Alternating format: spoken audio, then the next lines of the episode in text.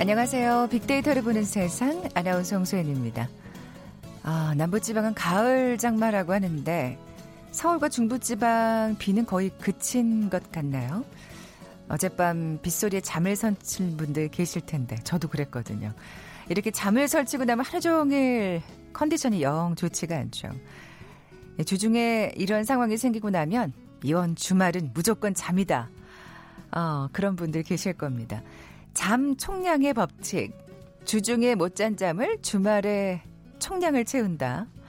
예. 우스갯소리인데요. 실제로 도움이 될줄 궁금하지 않으세요? 미국과 그리스의 대학에서 공동 연구한 자료에 그 해답이 있는데요. 결과는 수면 보충은 되지만 두뇌 기능을 회복시키는 데는 별 효과가 없는 것으로 나타났다고 합니다. 건강을 위해서는 오히려 평소 질 좋은 수면에 신경 쓰는 게 의미 있다고 조언하고 있어요. 하지만 푹 자는 것, 숙면이 말처럼 쉽지 않은 게 우리 현실이죠. 잠이 보약이란 말도 있는데요. 돈 들지 않은 귀한 보약, 우린 얼마나 많이 잘 섭취하고 있는 걸까요? 실제로 20개국 중에 최하위라고 하는데, 아, 그건 좀 안타까운데요. 잠시 후 세상의 모든 빅데이터 시간에 수면 시간이란 키워드로 자세히 살펴볼 거고요. 이번 주말 추석을 앞두고 벌초하시는 분들 많으실 겁니다. 말벌의 습격 주의하십시오. 통통 튀는 통계 빅데이터와 통하다 시간에 벌 쏘임의 계절 말벌 다시 보기라는 주제로 데이터 분석해 봅니다. 아, 먼저 빅퀴즈 풀고 갈까요? 오늘 벌에 관한 얘기 나눠볼 텐데 곤충의 이름을 맞춰주시면 되는 겁니다. 이 벌은 몸을 흔들어서 매미나 개구리는 소리로 팔이나 모기는 날개 진동으로 의사소통을 한다 그래요. 이 곤충은 발광생물로 빛으로 말을 합니다. 형설지공이라는 사자성어 있잖아요. 여름엔 이것의 불로, 겨울엔 눈빛으로 공부했다는 뜻인데요. 천연기념물 제322호 개똥벌레라고도 불리는 이 곤충은 뭘까요? 이달 31일부터 전라북도 무주에서 이 곤충을 소재로 한 축제가 시작됩니다. 보기 드립니다. 1번 개구리, 2번 올챙이, 3번 반딧불이, 4번 박쥐. 오늘 당첨되신 두 분께 커피와 도넛 모바일 쿠폰 드립니다. 정답 아시는 분들 휴대전화 문자 메시지 지역번호 없이 샵 9730, 샵 9730입니다. 짧은 글은 50원, 긴 글은 100원의 정보 이용료가 부과됩니다.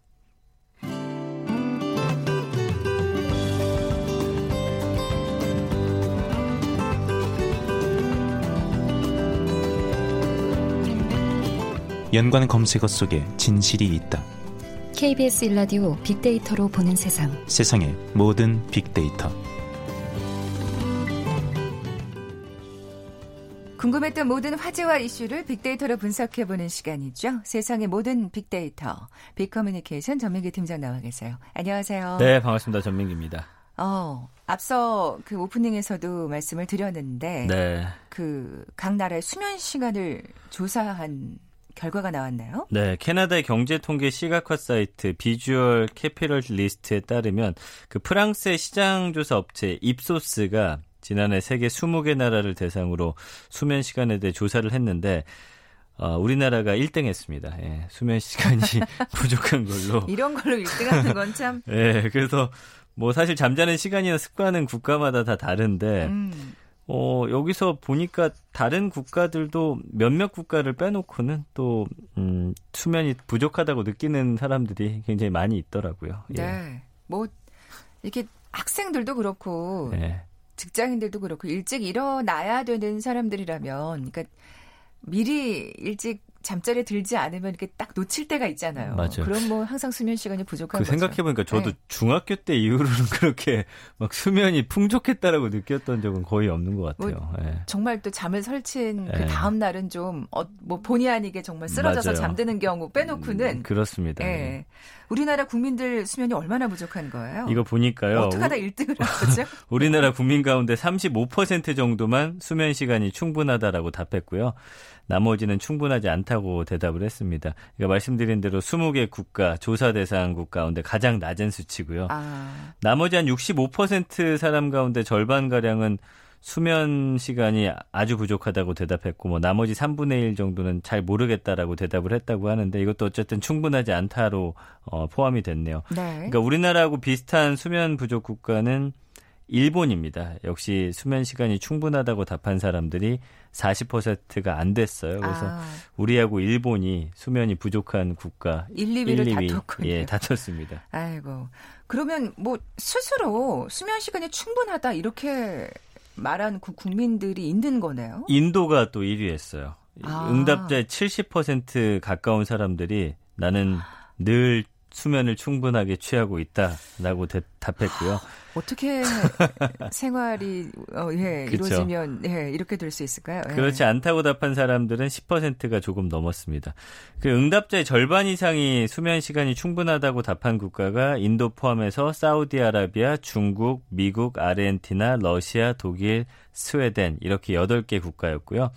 나머지 12개 국가는 수면이 충분하다고 답한 응답자들이 절반이 안 됐어요. 어. 그래서 만성적인 수면 부족이나 수면의 질이 떨어지는 걸로 조사가 됐고 꽤 많네요. 네, 전체 비율로 보면 이 조사 대상 국가 가운데 60%가 결국에는 수면 부족 국가에 속한다라는 얘기인 거죠. 이전 세계적으로 지금 수면 부족 다들 음. 알고 있는 것 같아요. 늦게 잠자리에 들어서 그래. 여러 가지 이유가 있겠습니다만. 맞아요. 예. 뭐, 뭐, 밤문화를 즐기실 수도 있고, 시체말로. 네. 그리고 또 요즘에는 이 휴대전화, 할 게 너무 많죠. 뭐 스마트폰이라든지 혹은 뭐, 음. 예, 영화를 집에서도 충분히 볼 수 있으니까. 맞아요, 맞아요.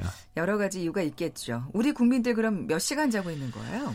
지금 보니까요. 이거는 또 다른 국가가 조사한 건데 네덜란드 필립스가 해마다 실시하는 글로벌 수면 실태 조사 결과가 있어요. 올 상반기 우리나라하고 12개 국가 이제 조사를 했는데 우리나라는 6.8시간 하루에 평균 나타났어요. 아, 그러니까 주말 같은 경우도 평일보다 1시간 정도 더 자서 주말임에도 불구하고 7.8시간. 그러니까 주말에 이것밖에 안 주무시는 거예요? 네. 와. 전체적으로 전문가들이 추천하는 시간이 이제 충분히 자는 게 우리가 보통 8시간 얘기하잖아요. 네. 그러니까 주말에도 어, 8시간이 채안안 되는 되네요. 음. 거고 평일에도 한 1시간 이상 수면이 부족한데 이게 계속 계속 쌓여가니까 그렇죠. 네, 이게 엄청난 거죠. 그러니까 만성적 수면 부족 상태에 있다라고 봐야겠습니다. 아까 제가 우스갯소리로 이 수면, 잠 총량의 법칙 얘기했는데 저는 이거 주말에 잘 지키거든요. 아, 잘 지키시는구나. 예, 예. 그러면 그래도 삶의 질이 높으신 거예요. 근데 뭐 수면 보충은 되지만 두뇌의 네. 기능을 회복시키는 데는 별 효과가 없다니까. 네. 어쨌든 저는 그러는 편인데 어 대부분의 분들이 주면 그러니까 주말에도 사실 그렇게 그쵸. 충분히 그게 평균적으로 취하지 않는 7.8시간. 그러니까요. 저도 뭐 사실 주말에 더 자고 싶어도 아이는 아, 또 그렇구나. 일찍 일어나잖아요. 그러니까 놀아달라고 또 이제 같이 일어날 엄마 수밖에. 아빠 깨우니까. 예. 그 친구는 이제 일찍부터 자서 충분히 자고 저는 주말에 아이 재우고 좀 개인 시간이 필요하고 그렇죠. 좀 예. 억울하다 보니까 좀 늦게 자요. 근데 이제 뭐 아이는 충분히 자고 일어나니까 또 그때 같이 일어나게 됩니다. 그래서 또 이렇게 주말 수면 시간도 좀 적게 나타났나 봐요. 맞습니다. 근데 아이들 아까 지금 방금 얘기하셨는데 아이들도 잠이 부족하다고요. 그러니까 정말 아이들은 많이 자야지 잘 성장할 수 있거든요. 근데 보건복지부가 지난해 9살에서 17살까지 아동하고 청소년 2,500명을 대상으로 조사했더니 한 40% 가까이가 9살에서 17살인데도 어, 잠이 부족하다라고 대답을 했어요. 어, 특히 이제 12살에서 17살까지의 경우는 50%가 수면 부족을 호소했습니다. 12살이면 이제 한 초등학교 5, 6학년 정도 그렇죠. 되는 거죠. 예. 예, 9살에서 17살까지 아동과 청소년들의 평균 수면 시간은 학기 중에 8.3시간, 방학 중에 9.5시간으로 조사됐고요. 이거는 이제 나이에 따라서 차이가 많았어요. 9살에서 11살까지는 그래도 한 9.2시간 잤고 12살에서 17살까지는 7.8시간, 어, 한 1.4시간이 이제 11살까지보다 적죠. 방학까지는 9살에서 11살까지가 10시간 정도 자고 12살에서 17살까지는 9.2시간. 그러니까 확실히 청소년기, 학창 음. 시절로 갈수록 그러니까요. 수면 시간이 확확 줄어드는 게 이제 눈에 띌 정도입니다. 예. 저 고등학교 때 생각해 보면 학창 시절 생각해 보면 딱 고등학교 때만 좀 잠이 부족했다. 워낙 음. 일찍 학교를 가야 했으니까. 맞아요. 그래도 중학교 때까지는 참 충분히 잤었던 것 같은데. 그 저희 때 말도 안 되는 게 고등학교 때 사당 오락이라고 해가지고 4 시간 자면 그 대학교 붙고 그 에. 4시간 자고 어떻게 살아요? 아직도 그렇게 연, 연교시 있고 막 이래가지고 예. 정말 일찍 학교 갔어야 했잖아요. 저도 뭐 거의 11시에 이제 보충 수업 끝나고 집에 와서 뭐 숙제하고 12시, 1시에 잔 다음에 대여섯 시에 일어났으니까. 예, 말이 안 되는 예. 거죠. 예. 그러니까 지금 아이들도 역시 공부하느라 그런 거겠죠. 맞아요. 수면 부족 이유가 학원 수업과 과외 때문이라는 답이 45.7%로 가장 많았고요. 야간 자율학습이 18.7%, 가정학습이 13%. 재밌는 건 그 와중에도 게임하느라 못 잤다 12.9%가 있더라고요. 그러니까 이거는 사실은 약간 안타까운 일이긴 한데 또 부모의 소득 수준에 따라서 약간 수면 부족 이유가 다른 걸로 나타났는데 아, 소득이 높을수록 학원 수업과 과외 때문에 이제 수면이 부족하다라고 예. 했고요. 소득이 낮을수록 게임과 드라마 시청, 음악 청취 때문에 수면이 부족하다 이렇게 호소하는 걸로 나타났습니다. 아, 수면 조사에도 이렇게 또 씁쓸한 어떤 사회 현상이 반영이 되나요? 그러네요. 예. 수면에 관한 빅데이터 상의 또 예, 결과도 볼까요? 지난 1년 동안 한 226만 건 정도 수면이란 단어가 언급이 됐는데 와 저는 이거 연관어 보면서 좀 놀랐어요. 왜냐면 보시면요. 네. 1위가 시간, 2위가 수면 부족, 그 다음에 뭐 상태, 패턴, 스트레스, 건강, 수면 장애, 치료, 불면증, 습관, 문제, 침대, 우울증. 수면이 언급됐는데 연관어 한 16개 중에 10개 정도가 수면이 부족해서 나오는 네네. 그런 연관어들인 거예요. 그러네요. 예, 그래서 아, 참 안타깝다라는 생각을 했고요. 이 그러니까 부정적인 반응이 바로 나타나는 거잖아요. 네, 그 감성어 긍부정 비율도 한 40.9%가 부정적인 반응인데 부족, 스트레스, 장애, 피로, 힘들다, 부족하다, 해롭다 이런 단어. 그러니까 우리 국민들이 얼마나 지금 수면 부족을 호소하고 있는지가 이 빅데이터 상에서도 드러나서 저는 생각보다 이게 비율이 높아서 너무 놀랐고 아. 연관어 보면서도 좀 깜짝 놀랐어요. 네. 예. 아까 뭐 그 주말에 수면 보충하는 게 뭐 사실 시간적으로야 뭐 보충이 되겠지만 두뇌 기능을 회복시키는 그러니까 수면의 질하고는 상관이 없다 이런 말씀을 드렸었는데 맞아요. 지금 이 빅데이터 상의 반응을 보니까 시간도 부족할 뿐 아니라 네. 질도 안 좋다는 게 바로 드러나요. 아, 드러납니다. 그래서 예. 수면 시간뿐만 아니라 수면의 질도 떨어지는 게 문제인데 지난 5년 동안 수면의 질이 좋아졌냐는 질문에 응답자의 44%가 더 나빠졌다고 대답했고요. 음. 더 좋아졌다고 대답한 사람이 한 26% 정도, 31%는 변하지 않았다. 그러니까 10명 가운데 4명은 시간이 갈수록 수면에 대한 만족도가 지금 점점 더 떨어지고 있다. 그럴 수밖에 없겠죠. 몸에 피로가 축적이 되니까요. 그러니까요. 아니 이게 시간뿐 아니라 질도 안 좋은 뭐 이유가 있는 걸까요? 충분하게 잠 잘 수 없는 원인은 사실 다양했어요. 그 조사 보니까 불면증이나 만성 통증 그리고 생활 습관, 수면의 질을 떨어뜨리는 어떤 중요한 요소들로 세 가지 정도가 지적됐고요. 근데 이제 질병적인 요인을 제외하면 가장 큰 원인은 결국엔 스트레스였습니다. 아. 응답자 절반이 넘는 54%가 일상 생활 속의 걱정거리나 스트레스 때문에 어 그거 생각하느라 수면에 어 아이고. 영향을 미친다고 답했고요. 그 다음에 수면 환경이 두 번째 원인으로 꼽혔는데 그 다음에는 직장과 학교 등의 일정, TV, 게임 같은 오락도 수면을 방해하는 요인으로 지목이 됐습니다. 그러니까요. 저 같은 경우에도 가끔 이 스마트폰, 이 휴대전화 보다가 딱 잠잘 시간 놓치는 경우 있거든요. 맞아요. 잠 그때 깨버리면 새벽까지 잠이 안 오더라고요. 뒤척뒤척하게 되잖아요. 네. 휴대전화를 멀리하는 수밖에 없죠. 맞습니다. 사실 맞습니다. 정답은 참 나와 있는데 좀 일찍 일찍 잠자리에 들어서 잠을 청하도록 노력을 해야 되는데 그러기엔 너무나 정말 이 주변에 유혹하는 것들이 많다는 생각이 드네요. 음, 맞아요. 네. 예. 숙면을 그래서 사실은 취하려면 전문가들은 질병이 아니라면은 말씀해 주신 대로 결국 좋은 습관을 키워야 된다라고 이야기를 하고 있거든요. 그러니까 잠자는 시간하고 일어나는 시간을 일정하게 유지해야 된다고 하는데 이거는 정말 쉽지가 않더라고요. 주말에도 사실은 그래서 몰아서 자는 게 그렇죠. 리듬을 깨가지고 네. 잠을 더 안 오게 만든대요. 그래서 월요일 날, 그러니까 일요일 저녁이 아주 힘들잖아요. 네, 그렇게 네. 되면 이제 월요일부터 피곤해지고 이게 그러니까요. 악순환이 되는 거예요. 그래서 생체 시간이 일정해지는 효과를 얻으려면 결국에는 일정하게 자고 일어나서 수면의 질과 시간을 더 많이 확보해야 되고요. 그다음에 운동 적당히 하셔야 되고 요가나 명상 같은 것도 이제 불면증 완화하는 데 도움 주고 가장 중요한 거는 결국에는 잠자기 전에는 휴대전화, 컴퓨터, TV를 보는 screen time을 사실 30분에서 60분 이내로 아. 줄여야 침대에서 뒤척이는 시간을 줄일 수 있다고요. 자기 전 60분 전에는 음. 사실은 이런 거 절대 켜지 마셔야 됩니다. 네, 오늘 당장 실천해 보겠습니다. 예. 가능할지 모르겠어요. 저도 우리 청취자분들도 혹시 어, 뒤척이시는 분들 계시다면 오늘 드린 팁좀 네. 참고하셨으면 좋겠습니다.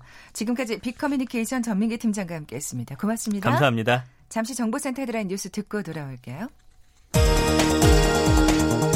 검찰이 조국 법무부 장관 후보자의 각종 의혹과 관련해 부산대 의전원, 고려대 등을 동시에 압수수색하고 있습니다. 더불어민주당 홍익표 수석 대변인은 조국 법무부 장관 후보자의 사모펀드, 부동산, 웅동재단 의혹과 딸 입시 부정 의혹과 관련해 검찰이 전방위 압수수색을 실시한 데 대해 투명 공정하게 수사하면 된다고 생각한다고 말했습니다. 자유한국당이 조국 법무부 장관 후보자의 여러 의혹에 대해 특검법을 준비하겠다고 밝혔습니다.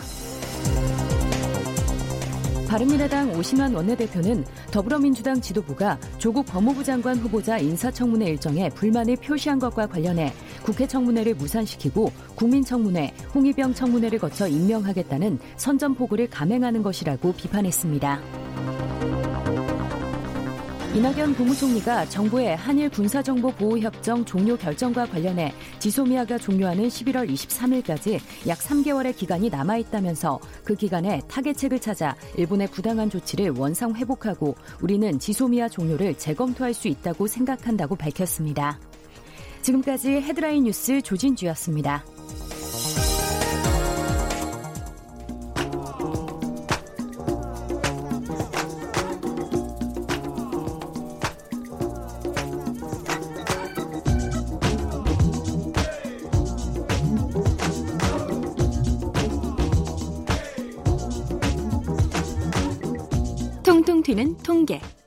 빅데이터와 통하다. 데이터와 차트로 세상을 보는 시간이죠. 통통 튀는 통계, 빅데이터와 통하다. 디지털 데이터 전문가 김원식 박사 나와 계세요. 안녕하세요. 네, 안녕하십니까. 먼저 빅퀴즈 내주시죠. 네. 오늘 이제 곤충의 이름을 맞춰 주세요. 이 곤충들은 각각 의사소통 방법이 다른데요. 이 벌은 몸을 흔들어서 그리고 매미나 개구리는 소리로 팔이나 모기는 날개의 진동으로 의사소통을 합니다. 이 곤충은 발광 생물로 빛으로 어, 말을 합니다. 이 형설지공이라는 이 사자성어가 있죠. 여름에는 이것의 불로, 어, 겨울에는 눈빛으로 공부했다는 뜻인데요. 천연기념물 제 322호 예, 개똥벌레라고 하는 이 곤충의 이름은 무엇일까요? 이달 31일부터 전라북도 무주에서 이 곤충을 소재로 한 축제가 시작되죠. 무엇일까요? 1번 개구리, 2번 올챙이, 3번 반딧불이, 4번 박쥐입니다. 네, 오늘 당첨되신 두 분께 커피와 도넛 모바일 쿠폰 드립니다. 정답 아시는 분들 지금 빅데이터를 보는 세상으로 바로 문자 보내주십시오. 어, 휴대전화 문자 메시지 지역번호 없이 샵 9730, 샵 9730입니다. 짧은 글은 50원, 긴 글은 100원의 정보 이용료가 부과됩니다. 자, 오늘의 키워드 벌쏘임의 계절 말벌 다시 보기입니다. 이제 벌초 앞두고 산에 가시는 분들 많아서 예. 네, 이때 그렇습니다. 이때니까 벌에 많이 쏘이는 거죠? 그래서 8월에 가장 많이 벌써임 환자가 발생을 해서 주의가 요구되는데요. 그런데 어, 최근에 말벌 종류의 하나가 대도시에 몰려들고 있다고 합니다. 어. 어, 그래서 대개 이제 벌하면 뭐 자연에만 있는 것으로 생각을 했는데 왜 도대체 말벌이 도시에 많아지는 것인가 이 얘기를 좀 더 해보겠습니다. 어, 그렇군요. 네. 예. 어느 정도인 건가요? 일단 음, 벌쏘임에 관련돼서 이제 자료를 보면요, 이 건 건강보험 심사평가원 자료에 따르면 최근 5년간 벌에 쏘여서 병원을 찾은 환자가 모두 7만 72명이었습니다. 특히 여름철 7월에서 9월에 발생한 환자가 5만 2천여 명이었고요. 이게 전체 환자 수의 74%인데 그중에 8월에 19,200여 명의 환자가 발생을 음. 했습니다. 그리고 어 9월 달이 2위, 뭐 7월 달이 3위, 10월 달이 이렇게 그 다음 순위를 이뤘는데요. 이렇게 비교를 하더군요. 개 물림 사고가 어, 지난해에 한 2,400여 명 정도 환자가 발생하게 했는데 벌 같은 경우에는 뭐 그보다 3배 이상 이렇게 아. 많은 아, 숫자였다고 하니까 네, 이게 문제인데 네. 어쨌든 어 2012년부터 작년 9월 초까지 벌쏘임으로 최소 167명이 숨졌다는 소방청의 자료가 있기 때문에 이게 단순히 아픈 정도가 아니라는 점이 이제 문제입니다. 그러니까요. 숨지기까지. 네, 예. 그렇습니다. 지금 8월에 가장 많다고 많은 환자가 발생한다고 얘기를 해주셨는데 그 벌집 제거 출동 건수 119에 신고 접수된 네. 그 건수도 그렇습니다. 8월에 가장 많다면서요. 그 소방관들이 지금 벌집 제거로 출동하고 있다라는 건데요. 아이고 네. 그것도 진짜 위험할 거예요. 그렇습니다. 예. 통계청 자료에 따르면은 지난 5년간 벌집 제거 건수가요. 79만여 건입니다. 연평균 14만 6천여 건입니다. 상당한 양이라고 볼 수가 있겠는데요. 예. 그중에 8월이 또 5만 3천여 건. 아, 그런데 9월은 3천 어, 3만여 건이어서 이게 차이가 굉장히 어, 커서 이 8월 달에 음. 집중적으로 벌집 제거를 하러 이제 다니는 그런 상황이고요. 근데 이게 가파르게 매 증가하고 있다는 겁니다. 그래서 소방관의 출동 건수를 보니까 2014년엔 11만 건, 2015년엔 12만 건, 2016년엔 17만 건으로 매해마다 이 벌집이 많이 지금 발생하고 있다라는 어, 것입니다. 어, 진짜 많네요. 예. 그래서 소방서 소방청에서는 이게 검은색에 굉장히 민감하기 때문에 검은색 옷을 피하라고 이렇게 말을 하고 있거든요. 성묘 가실 때 네. 조심하셔야겠어요. 벌초할 때도요. 특히나 네, 네. 이 강한 향, 뭐 향수나 화장품에 예민하고요. 특히 벌초하시다가 피곤하시더라도 음, 음, 음료수 같은 거, 단 음식 같은 음. 경우에는 곁에 두지 않는 것이 굉장히 중요하고요. 벌집 발견하시면 절대 개인적으로 건드리지 마시고 그러니까요. 119에 신고하는 어, 그런 것이 필요하겠습니다. 네. 왜 이렇게 8월, 9월에 집중이 될까요? 일단 이때가 벌의 산란기입니다. 그래서 벌의 개체 수가 많아지고요. 아. 특히 예민해지게 되죠. 아, 네네. 그렇기 때문에 에, 벌집을 건드리지 않아도 여름철에 이렇게 어, 지나가기만 해도 사람을 공격을 하게 되는 것이고요. 특히 이때 벌집이 커져가지고요. 9월 들어서게 되면 농구만하게 커지기, 농구공만하게 커- 커지기 때문에 주의가 필요합니다. 참고로 이 검은 말벌 같은 경우는 독성이 토종 말벌보다 15배 이상 강하기 때문에 주의가 필요해서 행안부에서도 주의를 이제 당부하고 있는 음, 이렇게 상황이죠. 또 이런 말벌에 쏘이면 이제 사망에 이르기까지 하는 그렇죠. 그런 네. 경우가 되는 거겠죠. 예. 그러니까 지금 계속 얘기하시는 게 이제 말벌 얘기를 많이 하고 계세요. 그래서 말벌 중에도 이제 가장 또 센 게 있습니다. 이게 네. 장수 말벌이라는 건데요. 그래서 이 털보 말벌이나 말벌 같은 경우는 한 70배의 독을 갖고 있는데 이 좀 말벌이라든지 왕 말벌 같은 경우에는 꿀벌의 120배, 장수 말벌 같은 경우는 야, 꿀벌의 500배입니다. 얘기만 네. 들어도 오싹하네요. 그렇습니다. 네. 500배인데 이게 흔히 땅 속에 이제 집을 짓는 것이 장수 말벌이고요. 특히 벌을 털어내려고 하거나 발로 쿵쾅거리거나 아. 휘저으시면은 더 화가 나서 장수 말벌이 공격을 하기 때문에 주의를 하셔야 되고요. 근데 특히- 사람이 또 진짜 본능적으로 그렇게 네. 될 수밖에 없는데 정말. 그리고 아, 이게 예.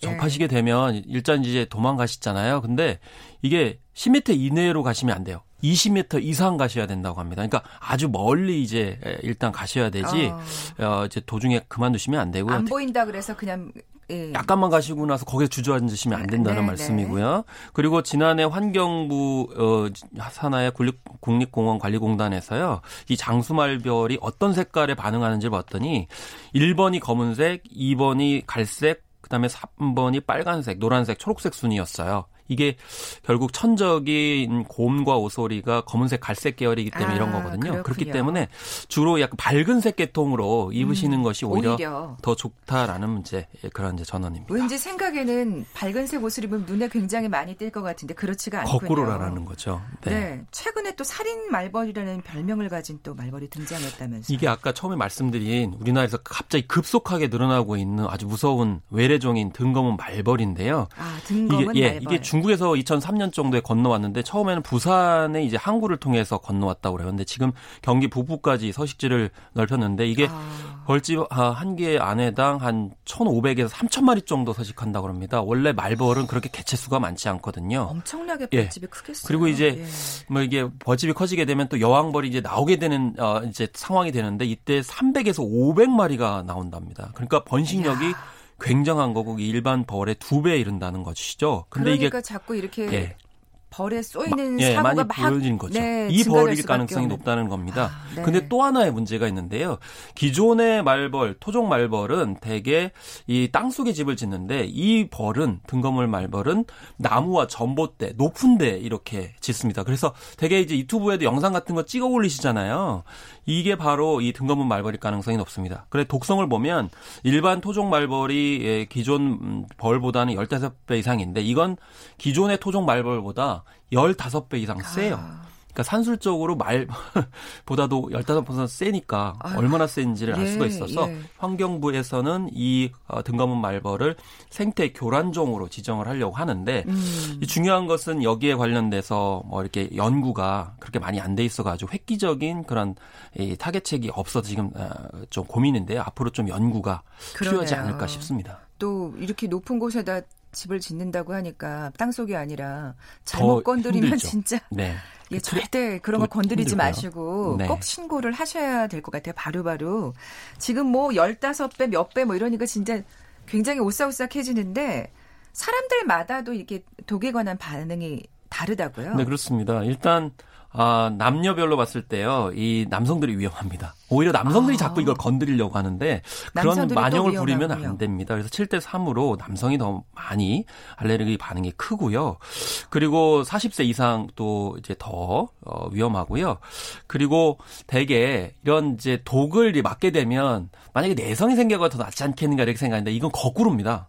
국내 연구에 따르면 이 과거에 벌독에 노출된 분들은 어, 다시 이제 쏘이게 될 경우에 한 5에서 15% 정도에 해당하시는 분들은 전신 반응까지 나올 정도로 오히려 더 심한 세상에. 알레르기 반응을 보이기 때문에 이런 점에 좀 주의를 하셔야 되고요. 특히나 지병 있으신 분들, 특히 심혈관계 질환 같은 경우 우려가 있고요. 특히 네. 혈압약을 평소에 가지고 있으시거나 복용하시는 분들은 더 힘들 수 있습니다. 그래서 벌초하실 때 연령대도 우려됩니다. 대개 연령대가 좀 높아지거든요. 그렇죠. 예. 그래서 이런 연령대가 높아질수록 벌 알레르기에 이제 어, 민감하기 때문에 주의가 더 필요한 거죠. 아, 정말 조심 조심해야겠다는 생각을 정말 계속하게 되는데 그러면 이 말벌은 그렇게 해롭기만 한 곤충인 건가요? 그러니까 박멸돼야 될 대상인 참 건지. 종류가 너무 많다는 겁니다. 그래서 예, 사실 이 그리고 어, 이제 일, 일 일부 이제 벌에 해당이 되는 것이고요. 또 긍정적인 효과도 있습니다. 왜냐하면 포식자기 때문에 생태계 조절 기능이 있어요. 그래서